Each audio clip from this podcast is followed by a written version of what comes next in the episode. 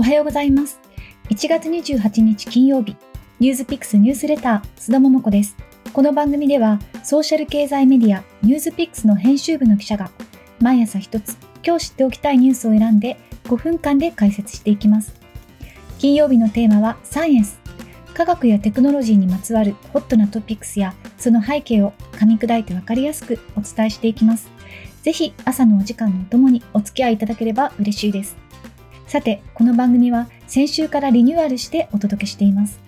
毎日聞いてくださっている方もいるようですし、中にはツイッターで感想を書いてくださった方もいて励みになりました。ありがとうございます。えー、ニュースピックスは動画のチームもありますが、私自身は普段は文章の記事で伝えることが圧倒的に多いんですね。なので、5分とか6分というコンパクトな時間の中で話し言葉で伝えるというのはまだまだ不慣れなところもあるんですけれども、えいろいろ試行錯誤しながら皆さんに楽しんでいただける番組にしていきたいと思っていますのでよろしくお願いします、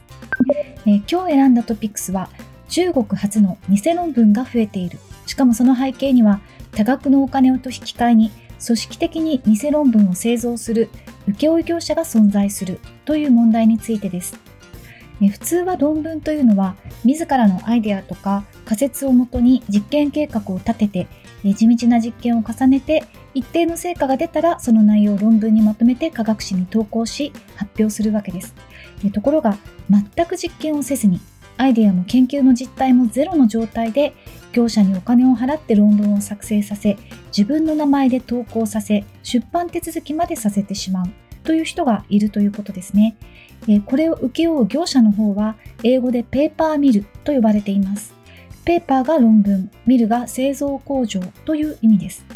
生命科学分野の論文に多いということなんですけれども、この問題が表面化してきたのは一昨年の2020年の初め頃のようです。ブログの記事とかヨーロッパの科学誌でペーパーミルの実態が詳しく紹介されて注目を集めました。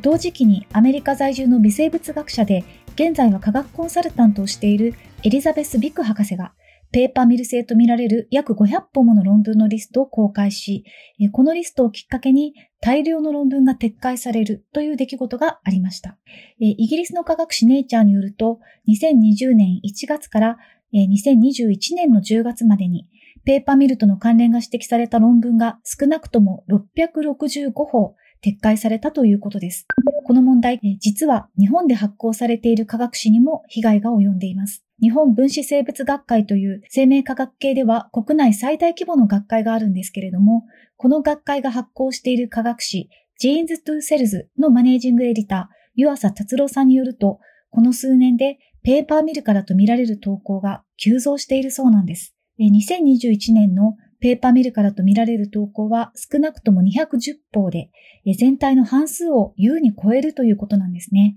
えー、偽論文とは言っても、論文というのはある程度の専門性がないと書けません。えー、湯浅さんは、元学者、あるいは現役の学者が関与しているんじゃないかと思わせる節があると。えー、少なくとも大学院での研究経験はあるでしょう。さらに、え、自前もしくは協力者が実験室も持っているんじゃないかと推測しています。ペーパーミルのビジネスがどう成り立っているのか、誰が顧客なのかというところが気になります。湯浅さんが数年前に入手したペーパーミルの業者の中国語のパンフレットには、論文1本の値段は約100万円から、注目度の高い科学誌になると、なんと1000万円以上の金額が設定されていたそうです。偽論文の著者、つまりペーパーミルの顧客は大抵中国の病院の医師です。実は病院での昇進の条件として論文発表のノルマが課せられているという事情がペーパーミルがはびこる背景にあるようなんです。昇進したいがために多額のお金を払ってでも不正論文を出してしまうということなんですね。この問題の被害者はたくさんいます。まず、科学誌を発行している雑誌社や学会、また、査読といって投稿された論文をチェックするボランティアの研究者の方々、それから偽論文の内容を信じた他の研究者、あと医学系の論文の場合には、成果に期待している患者さんや家族もいます。それから中国初が多いとは言っても、中国で誠実に研究している方もたくさんいるわけですね。優れた本物の研究成果もたくさん出ています。そういう人たちの研究まで疑ってみられるようになってしまうというのも大変な問題です。最大の問題は科学のシステムそのものが脅かされるということです。現代の科学は研究成果を論文という形で発表し、それをもとに